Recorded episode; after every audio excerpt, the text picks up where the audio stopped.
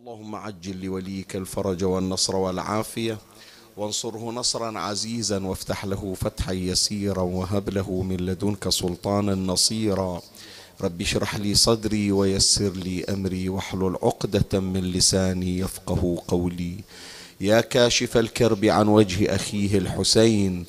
اكشف كربي بجاه أخيك الحسين. نادي عليا مظهر العجائب. تجده عونا لك في النوائب. كل هم وغم سينجلي بولايتك يا علي. يا علي يا علي يا أبا الغوث أغثني. يا فارس الحجاز أدركني بلطفك الخفي ولا تهلكني. يا مولاتي يا فاطمة بنت محمد أغيثيني يا سيدتي. أعوذ بالله من الشيطان الرجيم. بسم الله الرحمن الرحيم. وصلى الله على سيدنا ونبينا محمد وآله الطاهرين.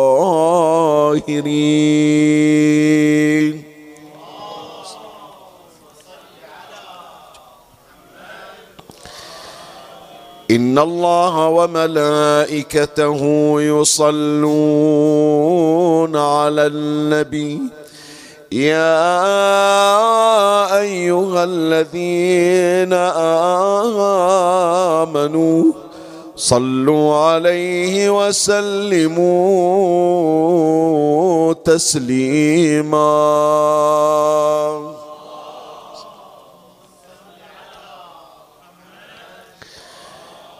بآل محمد بآل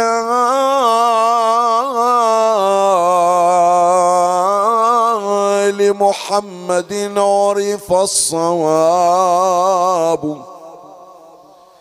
بآل محمد عرف الصواب وفي أبياتهم نزل الكتاب. فهم حجج الإله على البرايا بهم وبجدهم لا يستراب صلوات.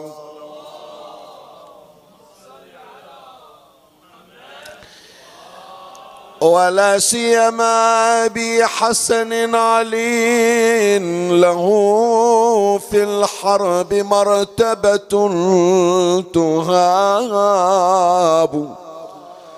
هو البكاء في المحراب ليلا هو الضحاك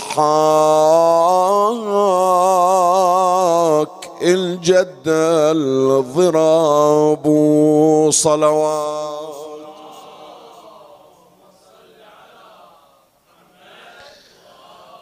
هو النبأ العظيم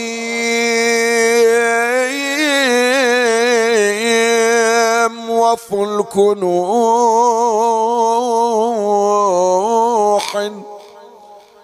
هو النبأ العظيم وفلك نوح وباب الله وانقطع الخطاب علي التبر والذهب المصفى وباقي الناس كلهم تراب صلوات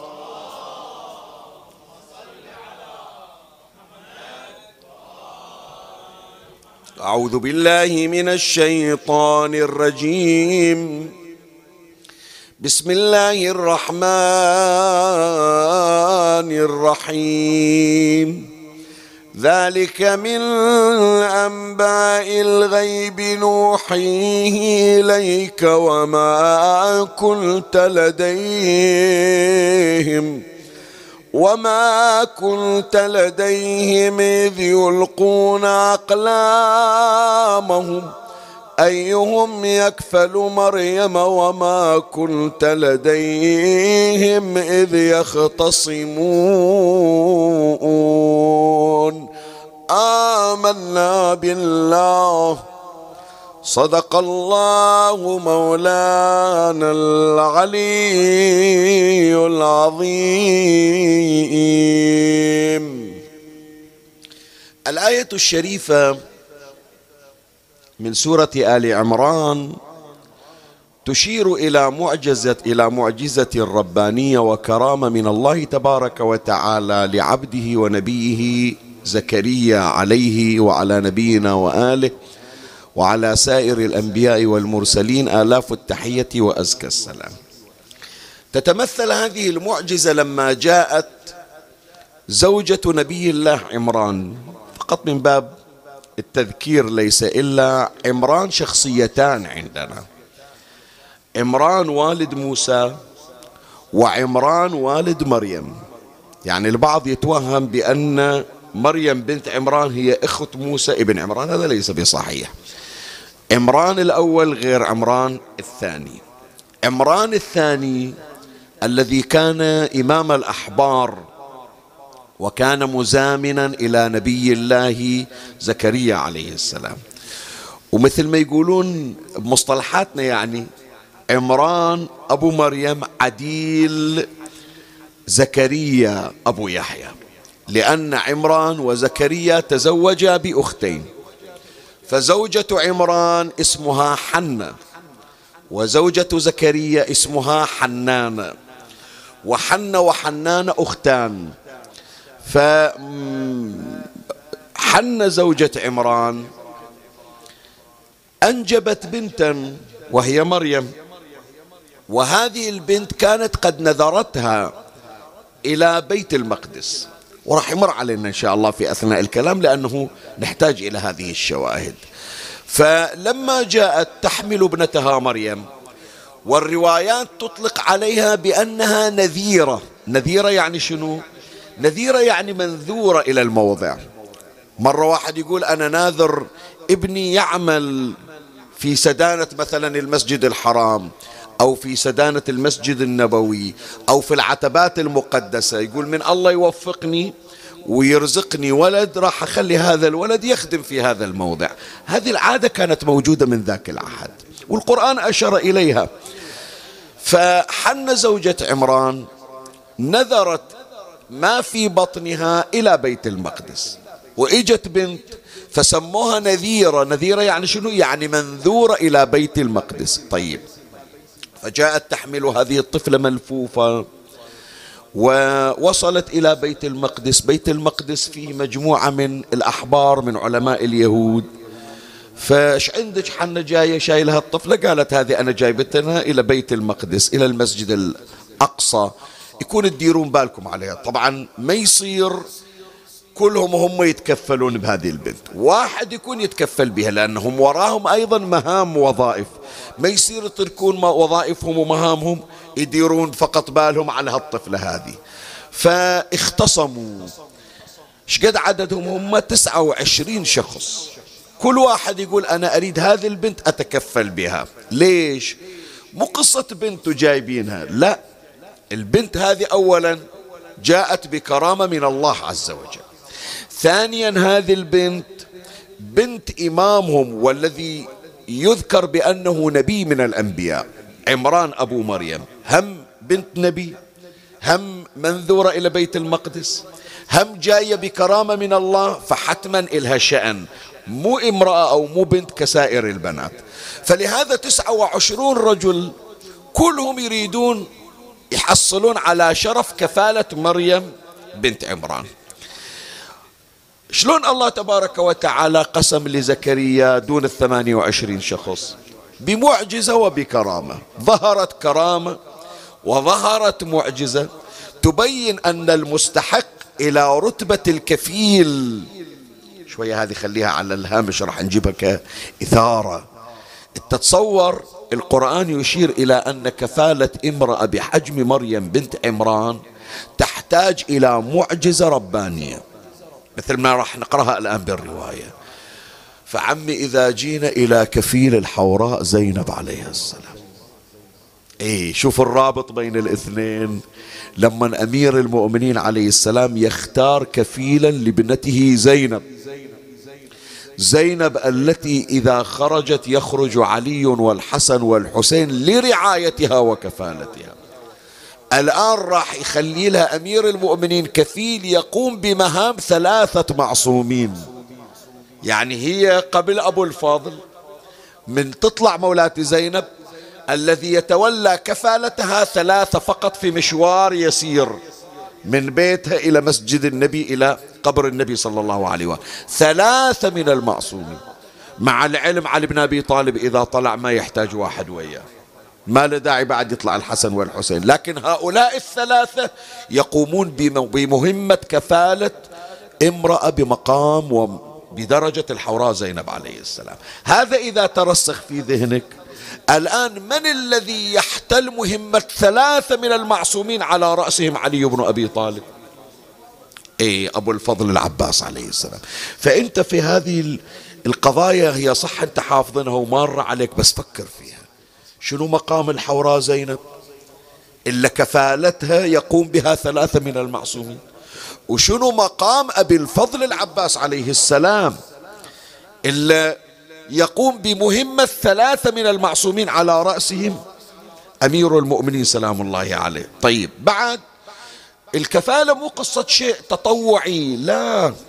هذا من نمر على الكفالة كفالة المرأة مثل ما يجي في القرآن الكريم. احتاج زكريا وهو النبي إلى معجزة خاصة. تبين أنه يستحق الكفالة. لو ما إجت هذه المعجزة يظل واقف. ما يقدر يقول أنا كفيل مريم. خلي أقرأ لك ما ذكره العلامة المجلسي على الله مقامه في بحار الأنوار عن قصة المعجزة التي ظهرت لزكريا والتي خولته أن يكون كفيلا إلى مريم بنت عمران. العلامة المجلسي في بحار الأنوار الجزء 14 صفحة 196 يذكر الرواية عن ابن عباس رضي الله عنه. قال إن أم مريم أتت بها ملفوفة. يعني أتت بمريم. أتت بها ملفوفة في خرقة إلى المسجد. وقالت دونكم النذير. ذكرنا معنى النذير شنو؟ يعني منذورة إلى بيت ال... إلى المسجد الأقصى إلى بيت المقدس. قالت وقالت دونكم النذير فتنافس فيها الأحبار. ليش تنافسوا؟ لأنها كانت بنت إمامهم عمران يعني وصاحب قربانهم. فقال لهم زكريا عليه السلام أنا أحق بها. زكريا من قال ما قال لهم مع العلم زكريا ترى عندهم نبي. يعني المفروض كلامه يقول لكن قالوا له انت صح نبي. لكن بعدك ما وصلت إلى درجة كفالة مريم. فهو يقول أنا واحد منكم لكن أنا أرى نفسي أحق. ليش أحق؟ قال إيه؟ لأن خالتها عندي. أنا عديل أبوها وخالتها أخت أمها حنانة عندي فهي لما تجي عندنا يعني مو رايحة على بيت أجنبي بيت غريب. ما قال أنا نبي ولي حق عليها وعندي تفويض من الله. تفويض من الله إلى زكريا في كل شيء إلا في كفالة مريم بنت عمران. حط بالك للعبارة. قال فقال لهم زكريا عليه السلام أنا أحق بها لأن خالتها عندي. فقالت له الأحبار إنها لو تركت لأحق الناس بها لتركت لأمها التي ور... إذا هي سالفة الأقرب نسبا خو أنت صح أنت زوج الخالة. لكن ما توصل إلى درجة قرابة مثل أمها. كان ظلت عند أمها حنة ما جابتها إلنا. فلا نحتاج إلى كفالة ربانية. تجي الآن قصة المعجزة. ولكننا نقرع عليها. فتكون عند من خرج سهمه. فانطلقوا. التسعة وعشرين. فانطلقوا وهم تسعة وعشرون رجلا إلى نهر جار. فألقوا أقلامهم. كل واحد من ذول الأحبار عند لوح خشب وعند قلم من معدن. بعضهم يقول نحاس بعضهم يقول حديد حتى يكتبون فيه الأوراد الأذكار. كل واحد من الأحبار لازم عنده هذا القلم. فاقترعوا بالأقلام. هذا اللي أشار إليه القرآن. إذ يلقون أقلامهم أيهم يكفل؟ مريم. فألقوا أقلامهم الرواية. فألقوا أقلامهم في الماء. فارتفع قلم زكريا فوق الماء. حط بالك شنو المعجزة؟ القلم معدن. المفروض المعدن الذبة في الماء شو يصير به؟ يركس بعد ينزل في الأرض مو صحيح؟ كل الأقلام نزلت إلا قلم زكريا.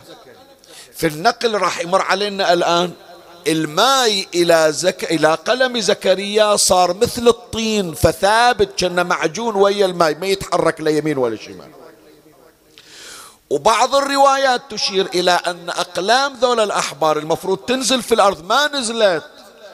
بينت لهم معجزة أخرى بأنهم لا يستحقون الكفالة فهذا القلم المعدن صار يمشي ويا الماء ليش؟ يعني أنت لا تستحق الكفالة والكفيل واحد منه هو زكريا عليه السلام. أكمل لك الرواية. قال أه ولكننا نقرع عليها فتكون عند من خرج سهمه. فانطلقوا وهم تسعة وعشرون رجلا إلى نهر جار فألقوا أقلامهم في الماء. فارتفع قلم زكريا فوق الماء ورسبت أقلامهم. هذا نقل. وقيل بل ثبت قلم زكريا وقام فوق الماء كأنه في طين. وجرت أقلامهم معدن هي لكن قامت تمشي في الماء. وجرت أقلامهم مع جرية الماء. فذهب بها الماء. وعن السد فسهمهم زكريا وقرعهم وكان رأس الأحبار ونبيهم فذلك قوله تعالى وكفلها منه زكريا. طيب انت الآن تجي تقول لي شيخنا الليلة مولد السيدة المعصومة إيش جيب هذا الكلام زكريا ومريم؟ إيش له علاقة فيه؟ إحنا نريد الكلام عن المعصومة فاطمة بنت الإمام موسى ابن جعفر الليلة ذكرى ميلادها صلوات الله عليه. يعني. شنو الرابط؟ أنا أقول. الرابط يا إخواني إذا كانت مريم بنت عمران لها كفيل وهو نبي الله زكريا فصاحبة هذه الليلة لها كفيل منه هو ضامن الجنة علي بن موسى الرضا سلام الله عليه يعني. وشتان بين زكريا من هو حجة على قومه وبين من هو حجة على أهل الدنيا والآخرة ضامن الجنة. علي بن موسى الرضا حفيد نبينا محمد صلى الله عليه وآله. ففي بحث هذه الليلة سنشير إلى الصديقتين إلى مريم العذراء الصديقة وإلى فاطمة المعصومة الصديقة. ونشوف بعض الأمور التي تجمع بين هاتين الصديقتين. بعض الأمور تشابهت فيها مريم مع السيدة المعصومة وفاقت المعصومة فاطمة بنت الإمام موسى بن جعفر على السيدة مريم بنت عمران. فأشير إلى أربعة من الأمور التي جمعت بين الصديقتين بين مريم الصديقة بنت عمران وبين المعصومة فاطمة بنت الإمام موسى بن جعفر عليه السلام. ومن الله أستمد العون والتوفيق. ومن مولاي أبي الفضل العباس المدد وألتمس منكم الدعاء. وثلاثا بأعلى الأصوات صلوا على محمد وآل محمد. اللهم صل على محمد وآل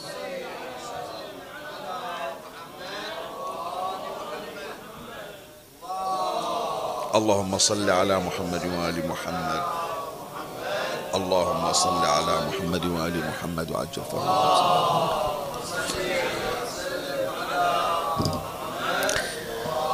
مولاي الكريم أنت حيثما كنت اسمعني وفرغ لي قلبك وأعرني سمعك وأقبل علي بكلك. حديثي لهذه الليلة في ذكرى ميلاد السيدة فاطمة المعصومة عليها السلام. الربط بينها وبين الصديقة مريم بنت عمران. وراح أذكر لك أربعة من الأمور التي جمعت بين الصديقتين. أما الأمر الأول فالصديقتان والتفرغ للعبادة. الله تبارك وتعالى خصص سورة من سور القرآن المئة والأربعة عشر سورة باسم السيدة مريم بنت عمران. وفي سور متعددة يذكر الله تبارك وتعالى مريم بنت عمران.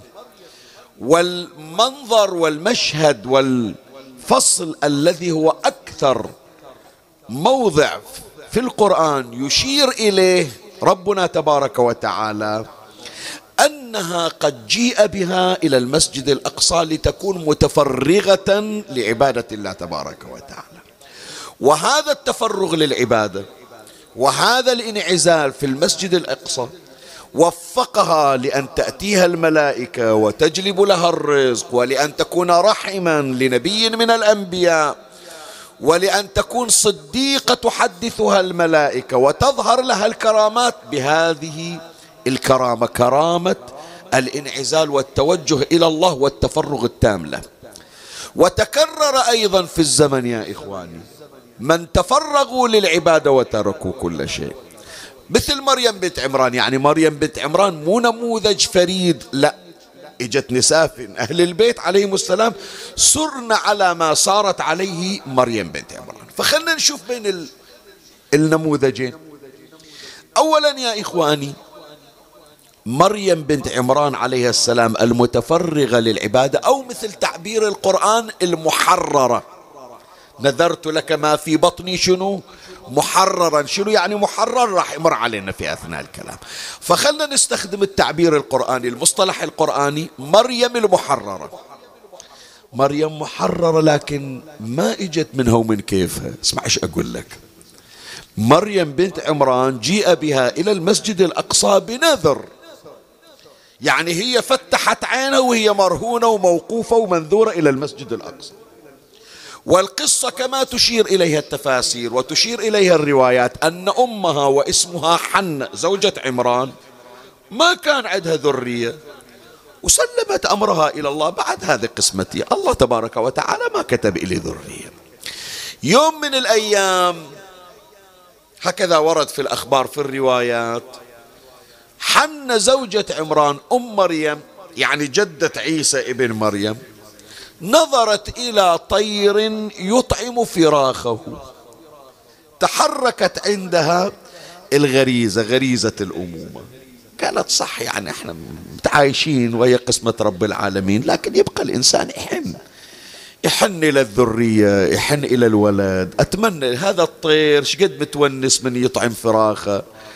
متى من الله يعطيني هالنعمة هذه؟ يرزقني ولد وأأكله مثل ما هذا الطير يأكل فرخة. شوف شلون. هي ما قالت بس أريد الولد. فرق يا إخواني بين واحد يدور على إشباع الغريزة وبين واحد يوظف الغريزة لرضا الله تبارك وتعالى. شلون؟ خلي أبين لك. شوف الفرق بين سائر البشر وبين أشرف البشر وسيد الخلق أبي القاسم محمد صلى الله عليه وآله.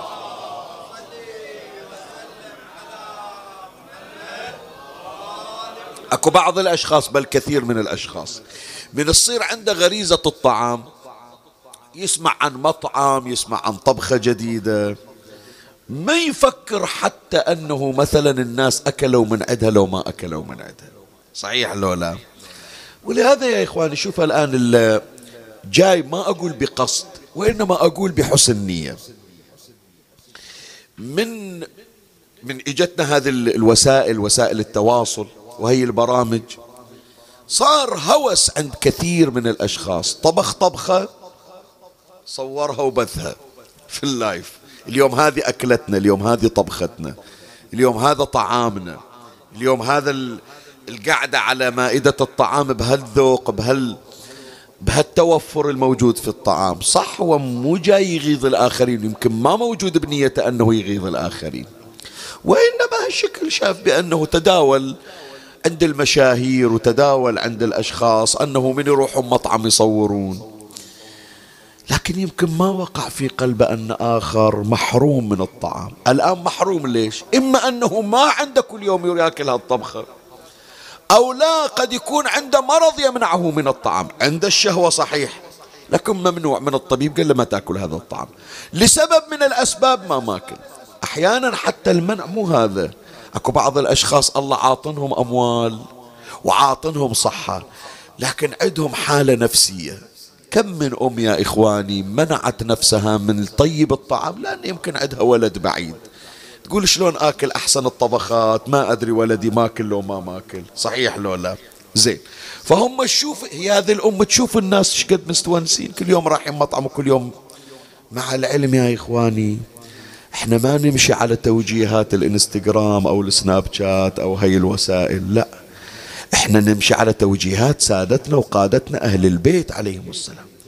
أهل البيت يعلمونا يوم الا الواحد من عندنا شايل طعام جايبنا إلى عائلته وراح يعبر على بيت الجيران. احمل لجيرانك كما تحمل لنفسك لا تصير عندك حالة الأنانية. لا تقول ما يهمني الناس أكلت لو ما أكلت. أنا عندي رصيد في البنك وعندي وظيفة تكفيني ومخزن لي طعام ما يهمني من الآخر. لا. تعيش الحالة الجماعية. ليش؟ لأنه لو باكر أنت تتضرر منه اللي يوقف إليك يا جماعة سؤال أسأل. شوف من النعم اللي موجودة عندنا.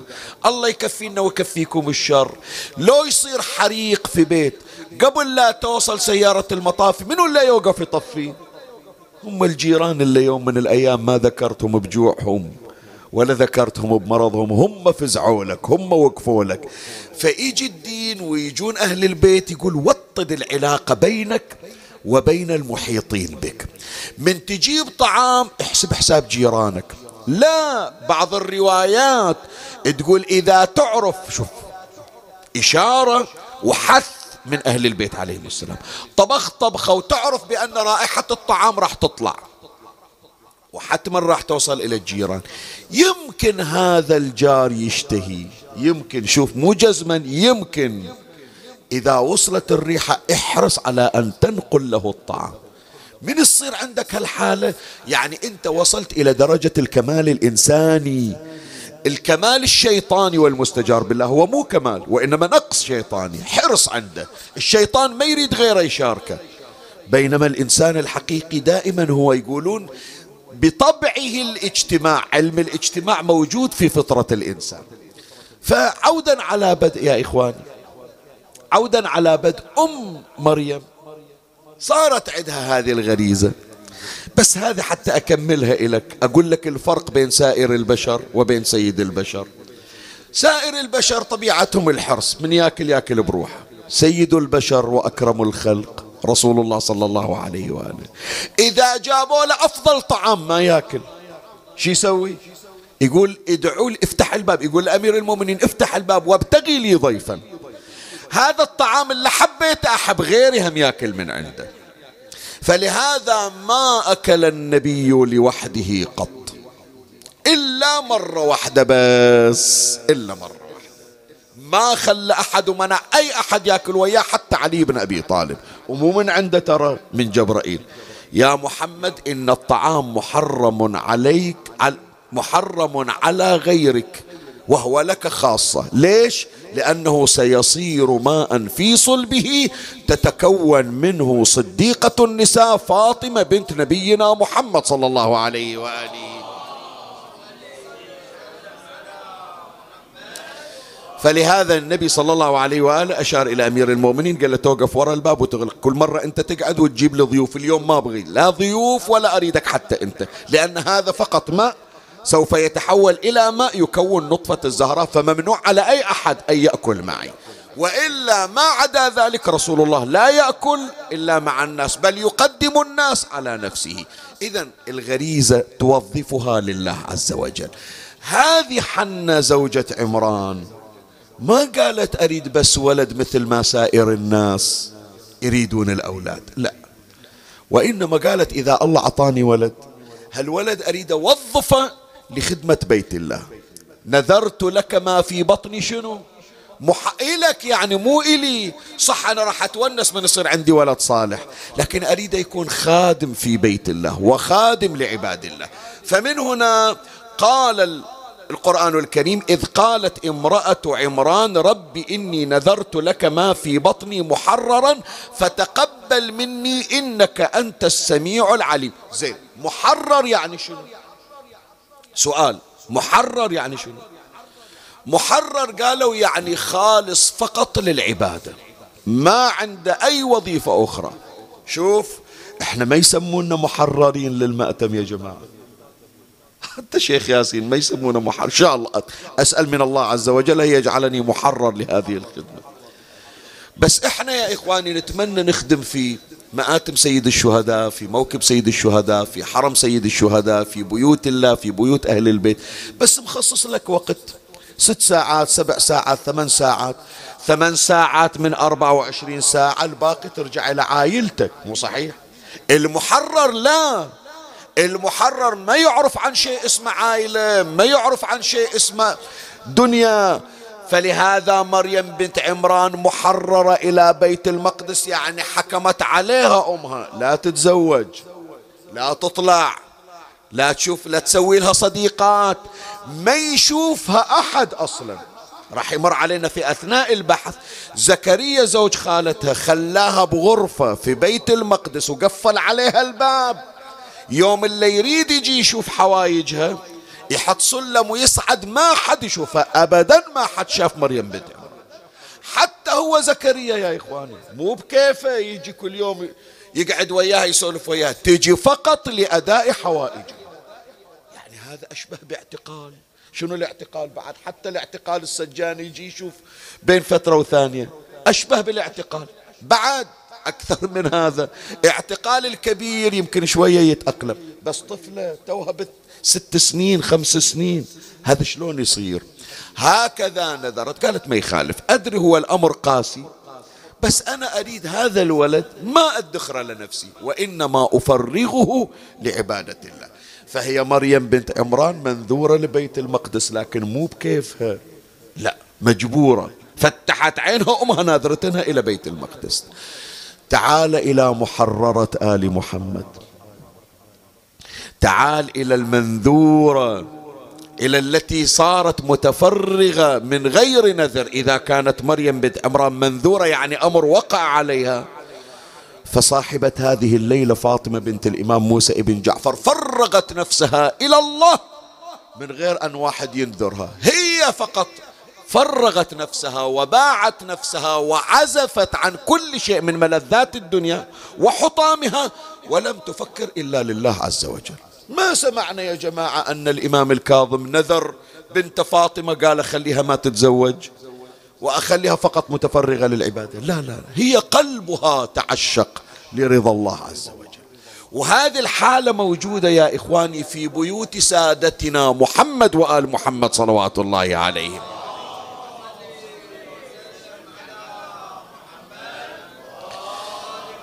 من النموذج لعله أول نموذج صار في بيوت أهل البيت. السيدة سكينة بنت الإمام الحسين عليه السلام. سكينة بنت الإمام الحسين لم تتزوج إلا هي آمنة بنت الإمام الحسين. هذا لقبها سكينة. تقدم لخطبتها الحسن ابن الحسن ابن عمها. فإجا إلى الإمام الحسين عليه السلام قال له عمي أنا أريد أتزوج واحدة من بناتك وعيني طاحت على بنتك سكينة لأنا متدينة. وإحنا نريد نشكل أسرة نكون أسرة. الإمام سلام الله عليه قال له لا. تاخذ اختياري لو اختيارك؟ قال لا اختيارك عمي شلون أنا أتقدم عليك؟ ما أسويها. قال اخترت لك ابنتي فاطمة لأنها تشبه الحور العين وتشبه جدتها فاطمة. يقول أما النهار فصائمة وأما الليل فقائمة. أنا أختار لك. شوف شاهدنا وين؟ وأما ابنتي سك وأما ابنتي سكينة فإنها خلي أقرأ لك نص العبارة اللي قالها الإمام سلام الله عليه. قال وأما سكينة فغلب عليها الاستغراق مع الله. شنو يعني استغراق مع الله يا جماعة؟ استغراق مأخوذة من الغرق. متى يسمون واحد غريق؟ سؤال أسأل. أنتوا ردوا علي. متى يسمونه غريق؟ مدام راسه طالع فوق الماء ما يسمونه غريق. يقولون يوشك على الغرق. يقولون فلان غرق متى؟ إذا نزل صار داخل الماء. هذا يسمونه ذيك الساعة غريق. الاستغراق مع الله عز وجل مو معنى والله نص اليوم ويا الله ونص الثاني إلى نفسي. لا. اليوم كله مع الله مثل الغريق اللي في الماء ما عنده شيء غير الله فلهذا الإمام الحسين عليه السلام يعبر عن بنت سكينة يقول فلا تصلح للرجال. يعني شنو لا تصلح للرجال؟ يعني ما عندها وقت تؤدي حق زوجها. فهي ما تخدمك لأنها خلاص باعت نفسها على الله عز وجل. بنت فاطمة لا مقسمة وقتها. مسوية إلها جدول عندها حصة مخصصتنها إلى العبادة وإذا تزوجت تعطي حق الزوج. أما ابنتي سكينة لا مخلية كل الوقت مع الله تبارك وتعالى. سيدتنا فاطمة المعصومة صاحبة هذه الليلة. مشت على منوال سكينة بنت الإمام الحسين ومن قبل على منوال مريم بنت عمران. وقتها كله لله تبارك وتعالى. فلهذا السيدة المعصومة ما تزوجت. بعضهم يجي يبرر يقول إيه لأن ضغط على أهل البيت اللي يتزوج بأهل البيت من أهل البيت هذا يتعرض إلى الملاحقة. لا مو هذا. وإن كان هذا توجيه. بعضهم يقول لا فقر عند أهل لا عمي مو فقر أهل البيت مو فقر. الإمام موسى بن جعفر يسمونه صاحب الصرر يعيل بيوت خمسمية عائلة يبيع. يعيلها الإمام موسى بن جعفر. ما يقدر على إعالة بنت واحدة من بناته. وإنما هذه حالة موجودة نموذج مريم بنت عمران جاء في بيت الإمام موسى بن جعفر. بل عدنا في بعض المصادر يا إخواني. ويظهر أن السيدة فاطمة المعصومة صارت قدوة إلى أخواتها. قالوا إحنا نريد نعيش أجواء ربانية مع الله تبارك وتعالى. واليوم ماكو أكفاء مثل ذاك الوقت. الأكفاء من عائلتنا تعرضوا إلى الملاحقة وإلى الاعتقال وإلى التشريد وإلى السجون وإلى الطوامير. بس إحنا نريد نعيش مع الله تبارك وتعالى. فكانت نموذج مريم بنت عمران صاحبة هذه الليلة سيدتنا فاطمة المعصومة عليها السلام وأيضا قالوا أن مجموعة من أخواتها سرن على منهاج السيدة فاطمة المعصومة من التفرغ للعبادة. إذا كانت مريم بنت عمران لا تفرغت بإجبار بوقوع نذر فأما فاطمة المعصومة فإنها تفرغت اختيارا من غير نذر. هذا الأمر الأول الذي يجمع بين الصديقتين بين مريم بنت عمران وفاطمة بنت الإمام موسى بن جعفر. طيب الأمر الثاني الصديقتان والكفالة. خلنا نشوف منو كفيل مريم وخلنا نشوف منو كفيل المعصومة ونشوف الفرق بين الكفالتين. نعم. مريم بنت عمران كفلها زكريا زوج خالتها كما أشار القرآن الكريم وذكر وكفلها منه زكريا. ومثل ما ذكرت الآية أيهم يكفل مريم؟ خلنا نشوف شلون كفلها. زكريا شلون كفل مريم؟ الرواية يذكرها العلامة المجلسي على الله مقال يقول فلما ضم زكريا مريم إلى نفسه شوف إيش سوى لها؟ بنى لها بيتا واسترضع لها. شنو يعني؟ جايبينها طفلا. فقال إحنا ما دام اعطيتونا إياها إحنا نتكفل برضاعتها إلى أن تكبر. دور لها مرضعة ترضعها. بعضهم يقول بأنه مثل راح مثل ما راح يمر. خلى زوجته تدير بالها أيضا تلبي احتياجاتها. بنى لها بيتا واسترضع لها. وقال محمد ابن إسحاق ضمها إلى خالتها أم يحيى. حتى إذا شبت شوية كبرت يعني وبلغت مبلغ النساء بنى لها محرابا في المسجد وجعل بابه في وسطها يعني في وسط الحجرة لا يرقى إليها إلا بسلم مثل باب الكعبة ولا يصعد إليها غيره وكان يأتيها بطعامها وشرابها ودهنها كل يوم. تحتاج؟ ملابس تحتاج من لوازم؟ هو صار هذا النبي خادم لمريم بنت عمر هي الكفالة اللي يحجون عنها. كفلها زكريا يعني في الأمور الحياتية. خلنا نشوف كافل المعصومة. ضامن الجنة.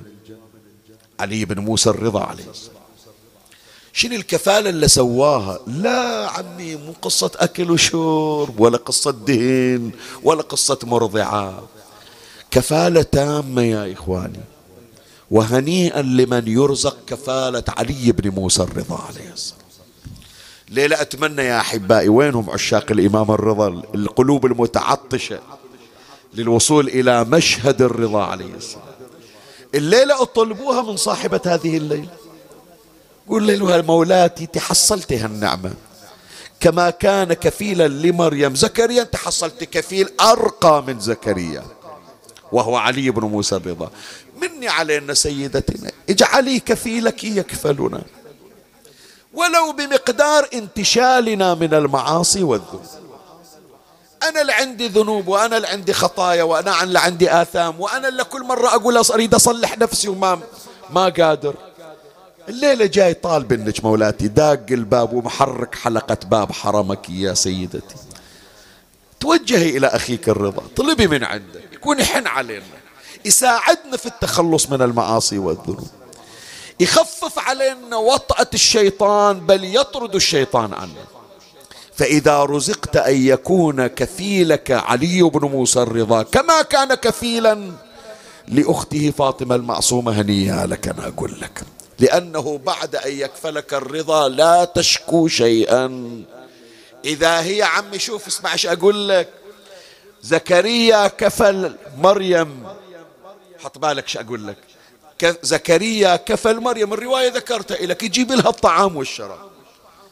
ذاك اليوم يجي إلها وإذا مريم تقول له ما بحاجة إلك ترى. كلما دخل عليها زكريا المحراب وجد عندها رزقا. قال يا مريم أنى لك هذا؟ قالت هو من عند الله. إن الله يرزق من يشاء بغير حساب. جايب إلي أنت يا زكريا؟ تعال شوف شو تجيب لي الملائكة. فاكهة الصيف في الشتاء فاكهة الشتاء في الصيف. فهو اللي يتكفل بمريم تاليها يتمنى أن مريم تكفله حتى يأتيها يأتيه رزق كما أتاها. صحيح لو لا؟ عمي هذه مريم استغنت عن كفالة زكريا. لكن هل يستطيع أحد أن يستغني عن كفالة أهل البيت؟ أحد يقول والله ما بحاجة إلى صاحب الزمان يدعو لي خلاص أنا في غنى. أحد يقول أنا ما بحاجة إلى عناية علي بن حتى وأنت قد وفرت لك كل ما تحتاج بعدك تحس بأنك عاجز أمام نظرة إلى قبة علي بن موسى الرضا. دخيلهم ساداتي إن شاء الله يحنون علينا. ونشوف الكفالة الحقيقية منهم صلوات الله عليهم. شوف اللي حصلت كفالة الرضا. خلي أقرأ لك وصية الإمام الكاظم عليه السلام. حتى تعرف شلون الإمام الرضا عليه السلام كفل أخته وكفل كل أخواته. الكفيل الكفيل. الليلة أحبائي وين ما أنتم قاعدين؟ عندي بالمجلس أو اللي عبر البث أو حتى يسمعونا فيما بعد. رجال نساء أولاد بنات. نسمي دائما الإمام الرضا الإمام الرؤوف. مو هالشكل؟ أتمنى هذا المصطلح الليلة تخلونا عندكم. طمعا فيه. انت من تقول الإمام الرؤوف يعني طمعا في رأفة الرضا. مو تمام؟ الليلة خل هذا المصطلح عندك حتى تطمع في هذه الصفة. سميه الكفيل. سمي الرضا الكفيل. ترى هو في هذا مشابه لعمه أبي الفضل. شلون العباس كفيل أخواته؟ هذا الرضا يا جماعة. الرضا كفيل أخواته. إن شاء الله أوفق. أن أتي بمجلس خاص يجمع بين الصفات المشتركة بين علي الرضا وبين عمه أبي الفضل العباس. راح أبينها إن شاء الله في مجلس مستقل. ووفق لا أسأل من الله يعطيني المدد. اطلب دائما كفالة الإمام الرضا. خصوصا إذا وحدة مظلومة إذا وحدة مهضومة. إذا ما عندها معين مهضومة بشغلها بعملها بوظيفتها مهضومة ببيتها. مهضومة بين أسرتها مهضومة بمجتمعها. إذا واحد ما عنده حيلة فليلجأ إلى كفالة علي بن موسى الرضا عليه وشوف العز اللي راح يصير به من يتكفل به الإمام. اسمع وصية الإمام الكاظم عليه السلام. يوصي أولاده. اسمع شو يقول. ولا يزوج بناتي أحد من إخوتهن خاف واحد يقول هذه أختي خليصتي من أمي وابويا أنا اللي أتكفل على الرضا فرداني ما إلى علاقة بها. لا هو علي الرضا الكفيل بس ولا يزوج بناتي أحد من إخوتهن ومن أمهاتهن ولا سلطان ولا عمل لهن إلا برأيه ومشورته. هو الرضا يتكفل بأموركم. إلا برأيه ومشورته. فإن فعلوا ذلك فقد خ... يعني اللي يترك أمر الرضا فقد خالفوا الله تعالى ورسوله صلى الله عليه وآله وحادوه في ملكه يعني عدل الرضا. بعد؟ شوية ما يخالف قبل لا أكملها. لما واحد يأذيك الله لا يجيب لك أذى ولا مكروه. لما واحد يتعدى عليك أو واحد يتعدى عليك وتقول أنا بضمانة علي بن موسى الرضا. اسمع إيش أقول لك حطها الليلة احفظها. لما هذه الحرمة زوجها يريد يعتدي عليها أولادها مأذينها إخوانها عائلتها.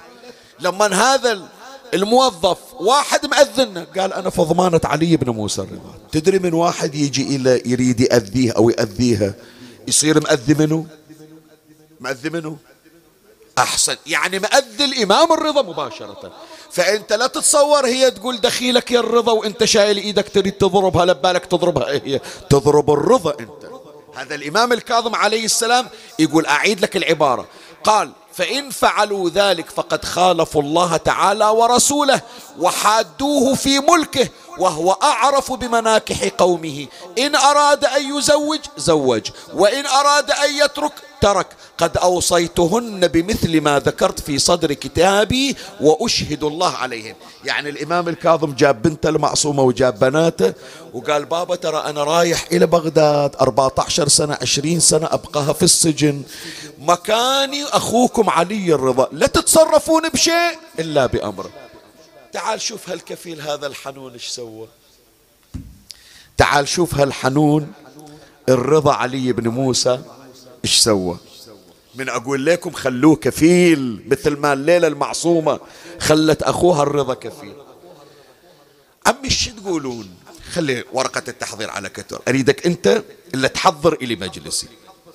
شو تقولون؟ واحدة من بنات موسى ابن جعفر إجي وقت صلاة الليل وحاطة راسها ونايمة وتاركة صلاة الليل شو تقولون؟ أكو واحد من أولاد موسى ابن مو من أولاد حشاهم ساداتي. من خدام موسى ابن جعفر. من جواري موسى ابن جعفر. أكو واحدة يجي وقت صلاة الليل حاطة راسها ونايمة ما تدري عن صلاة الليل. شو تقولون؟ ما يصير. مو تمام؟ مع ذلك إذا حان وقت صلاة الليل يجي هو علي بن موسى الرضا يدق البيبان عليهم. قوموا خواتي صار وقت صلاة الليل يلا كل البيت شغال في الصلاة وفي قراءة القرآن. جابوا مرة واحدة جارية من عند المأمون جاسوسة تتجسس على بيت موسى ابن جعفر وبيت الإمام الرضا. من رجعت هي ما عمرت أكثر من أسبوع ما قدرت. قالت رجعوني إلى دار المأمون ما إلي شغل بهالبيت. ليش؟ قالت قالوا لها هذا ولي العهد ليش راجعة؟ قالت أشد شيء علينا أصعب أمر علينا. يجي نص الليل يدق البيبان قوموا صلوا صلاة الليل هو نفس الرضا. بعد عمي وينهم؟ عشاق الرضا وعشاق المعصوم. ليلة هذه ليلة ليلة استثنائية خلوها. شوف شقد أنت تحن لزيارة الرضا؟ سؤال أسأل. إلا صار لهم ثلاث أربع سنين ما رايحين. ولا ناس أكثر؟ الله الله يعطينا إن شاء الله في القريب العاجل. شقد قلبك محروق على الزيارة؟ عمي اسمعني. ترى قلب الرضا محروق على شوفتك أكثر من حرقة قلبك لرؤيتي. إيه؟ شلون؟ شيخنا شلون؟ أنا أقول لك غير رحت أنت إلى مشهد؟ رايح إلى مشهد جاي إلى الحرم وصلت للضريح من تجيك النومة تحط راسك في الحرم وتنام لو ترجع الفندق. خلاص عمي خلصت زيارة راح أرجع الفندق أريح. باكر إن شاء الله الصبح أجي أصلي. مو صحيح؟ عندي فندق وصارف عليه وباذل عليه فلوس. أروح أنام بالصحن ليش؟ تدري الإمام الرضا عليه السلام إذا جن عليه الليل فرش فراشه على دور أخواته. شوف الحنون شلون. يحط فراشه يقول يمكن يحتاجون شيء أنا كفيلهم عند زوجة أبيه وتكنى بأم أحمد. أم سيد أحمد المدفون في شيراز شاه جراغ يسمونه. الإمام الرضا عليه السلام يجيب فراشه ويخليه هناك. يمكن يحتاجون إلى شيء. يقول أنا أنا ما أخلي واحد لا من الخدم ولا من الجواري. أنا اللي أخدمهم لأني أنا كفيلهم. اللهم ارزقنا كفالة علي بن موسى الرضا. فعمي مني أعظم ومنو كفيلها أعظم؟ مريم أعظم من فاطمة المعصومة مريم كفيلها زكريا والمعصومة منه كفيلها؟ علي الرضا والرضا أرقى مقاما من زكريا. هذا الأمر الثاني. الأمر الثالث من الأمور الجامعة بين الصديقتين مريم بنت عمران وفاطمة المعصومة. الصديقتان والزائران. أما مريم بنت عمران رزقها الله هي صح جاية تعبد الله وبمكان وحدها لكن الله قال راح أطيب خاطرك. ما خليك بعدك طفلة بغرفة ومسدود عليك الباب راح يجي واحد يزورك. منو هذا؟ كلما دخل عليها منو؟ زكريا المحراب. هذا الدخول كلما يعني باستمرار أكو زيارة مستمرة حتى يصير تسلية يعني. صح بنية وصح متفرغة إلى العبادة وصح هي ما عندها شيء في الدنيا إلا عبادة الله. لكن هم من طيب خاطرها. نخلي واحد من الأنبياء يجي يزورها. حتى لو عندها غير حاجة حتى لو ما عندها حاجة هم يجي يأمره الله بزيارتها. زين صاحبتها الليلة منو زايرها؟ تدري منو؟ الآن الآن الذي يتردد على زيارتها منو؟ إمامنا صاحب العصر والزمان. الحجة بن الحسن لذكره بأعلى أصواتكم. ثلاثا صلوا على محمد وآل محمد.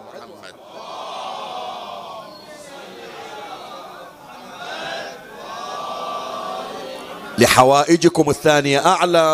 اللهم صل على محمد للتسريع في زيارتها وزيارة أخيها الثالثة أعلى من الاثنتين. اللهم صل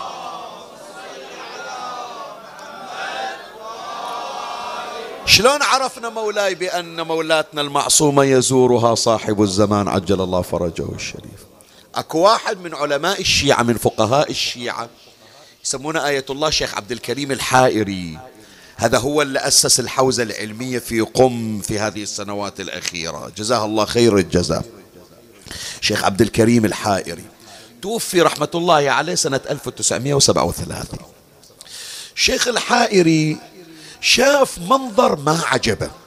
اسمع إيش أقول لك. شاف منظر ما عجبه ما ارتاح إليه. شنو المنظر؟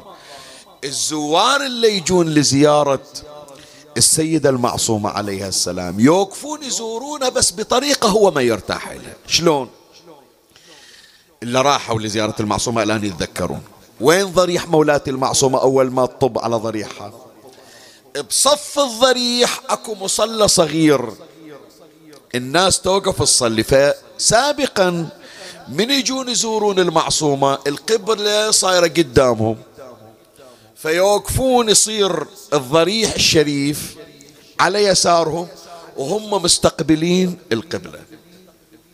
يجي شيخ عبد الكريم الحائري يشوف ذولا واقفين في النقل الموجود في مذكرات الشيخ رحمة الله عليه يقول حتى بعضهم فقهاء يشوف صاير الضريح المقدس على يساره وهو مستقبل للقبلة. فما كان مرتاح. شيخ الحائري ما كان مرتاح. ليش ما كان مرتاح؟ يقول لأنه أنت من الجزور شو تقول؟ السلام عليك يا بنت رسول الله. مو تمام؟ إلا جاي يسلم على واحد غير يستقبله بوجهه ويسلم عليه. صحيح لو لا يا جماعة؟ ما يصير أنا أعطيك صفحة وأسلم عليك. فيقول شلون تصير؟ ذوقا ما تصير. ما مرتاح أنا من هذه الحركة. بعدين شيخ عبد الكريم الحائري لاحظ شيء آخر إلا راحوا إلى قم أرجع ذاكرتهم حتى يتذكرون. إذا جايين إلى ضريح مولاة المعصومة سلام الله عليه. أنت شايف الضريح شلون؟ بس القبر المقدس مو صاير مساوي إلى الشباك. بانحراف صاير مو تمام؟ حط بالك إذا تروح إن شاء الله إلى المعصومة تشوف هذا الضريح توقف عند الضريح تشوف هم الضريح القبر الدخلاني داخل الشباك مايل لأنه القبلة صاير بها انحراف إلى جهة اليمين. فالشيخ الحائري يقول هذا من يوقف يزور مستقبل القبلة وصاير الشباك على يساره. والقبر داخل الشباك منحرف فوجه مولاتي المعصومة صاير في ظهر الزاير. يعني كنا هذا الزاير مخلي وجه مولاتي راس مولاتي ورا ظهره وعاطنها ظهره ومستقبل القبلة.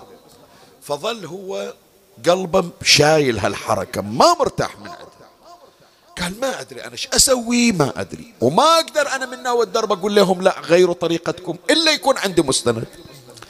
فليلة من الليالي كان مهموم لأجل مولاة المعصومة شلون الزوار يعطون وجهها المبارك ظهورهم ويستقبلون القبلة؟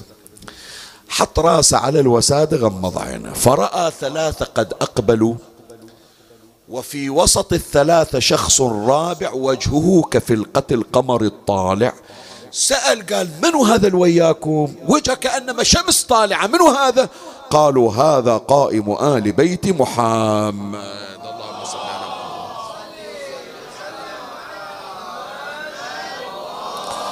قال ها حصلنا هالفرصة الآن. الآن أريد أشوف أنا إذا صاحب الزمان جاي يزور عمة المعصومة شلون يزور؟ إذا يزور مثل ما يزورون خلاص بعد ما أحكي. وإذا الإمام عنده طريقة مخالفة لا أمشي على ما أرى. شاف الإمام الحجة في عالم النوم قد أقبل حتى وصل عند قبر مولاتي المعصومة عليها السلام. ووقف وين؟ عند رأسها الشريف. يعني استقبل القبلة وخلى قدامه شنو؟ ضريح مولاة المعصومة فما عطى وجه المعصومة ما عطى ظهره إلى وجه المعصومة واستقبل القبلة وإنما وضع قبرها بين يديه واستقبل القبلة. وشار إليه الإمام قال له هذه الطريقة الصحيحة وإذا تريد تعرف روح ارجع للرواية راح تشوف الرواية الإمام الرضا علم الزوار من يزورون اختها الطريقة هذه. بالفعل الشيخ عبد الكريم الحائري أفاق من النوم إجا تابع في سند الرواية وإذا موجود إذا جاء الزائر يقف عند قبرها ويستقبل وجهها ويجعل القبلة أمامه احتراما إلى سيدتنا المعصومة. وهذا من فيوضات إمامنا قائم آل بيت محمد صلوات الله عليه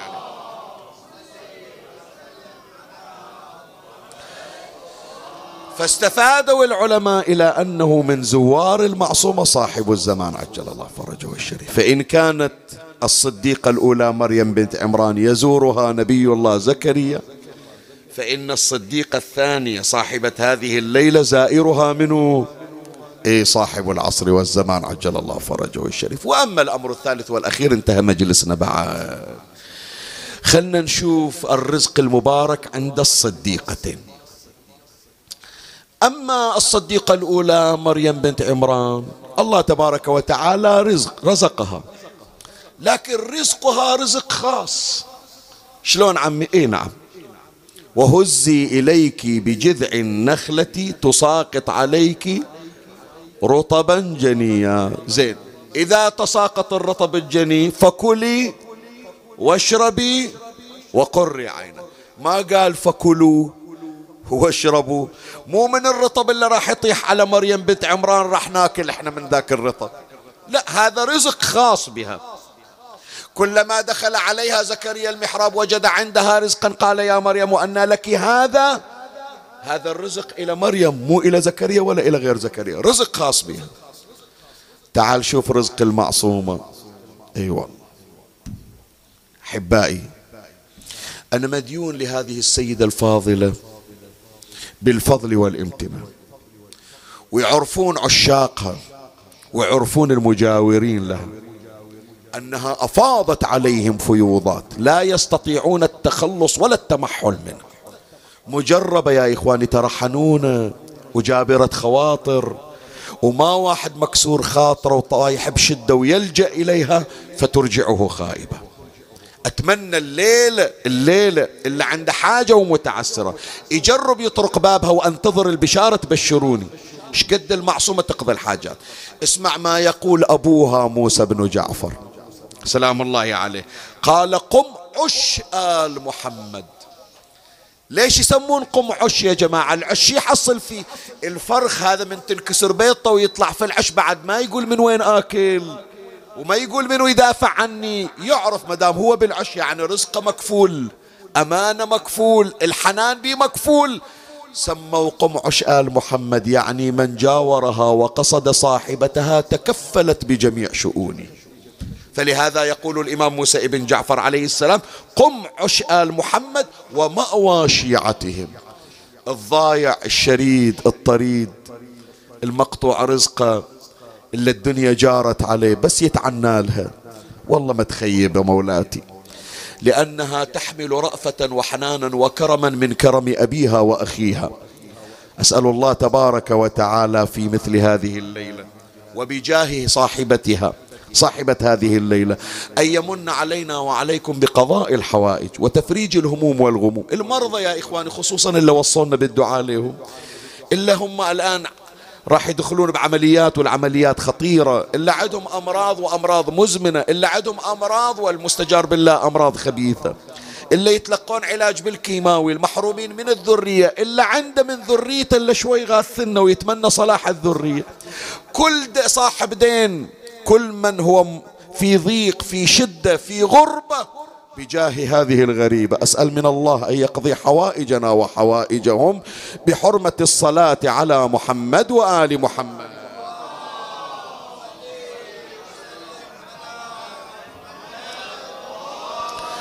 قف بأكنا في فاطم المعصومة. يلا بالوصول قريب. قف بأكناف فاطم المعصومة بنت موسى بن جعفر والكريمة بنت موسى أخت الرضا من إليها. كل يوم يهدي الرضا تسليما صلوات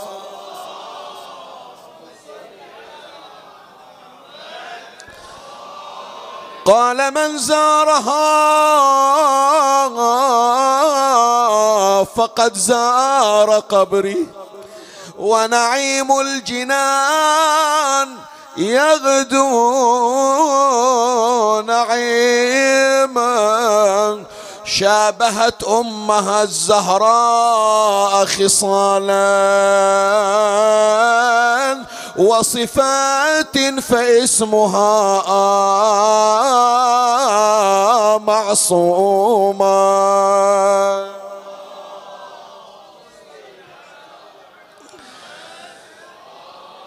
دخل الفرح والسرور والبهجة في قب في بيت إمامنا موسى بن جعفر.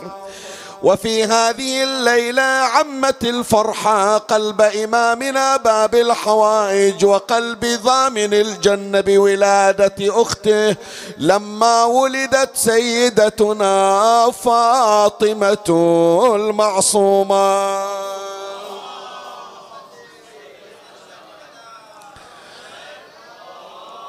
أهل بيت طهروا من دنس ولهم في الحشر أسمى الدرجات وإذا ما ذكروا في مجلس ارفعوا أصواتكم بالصلوات.